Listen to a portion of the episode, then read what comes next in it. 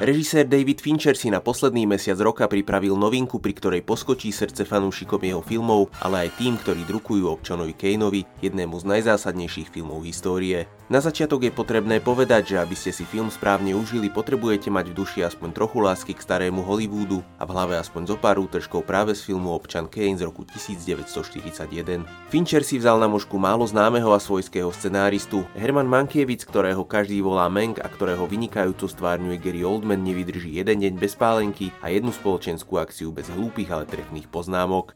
You cannot capture a man's entire life in two hours. All you can hope is to leave the impression of one.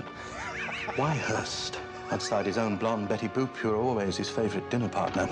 V úvode filmu ho zastihneme v posteli, zotavuje sa z autonehody a popri tom píše a diktuje scenár k jednému z najznámejších filmov histórie. Postupne cez flashbacky a skoky v čase Manka spoznávame, s rodinou trávi kvôli práci málo času, staviť by dokázal aj posledné ponožky. Viac ako veľké peniaze sú mu milé jeho zásady a humor, bez ktorého azda nedokáže dokončiť jedinú vetu.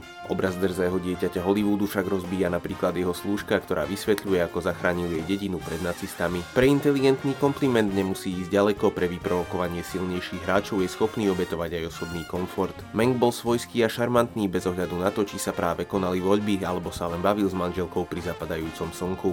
Film je čierno má čarovný vizuál, vyzerá ako práve vyťahnutý z 30. rokov minulého storočia.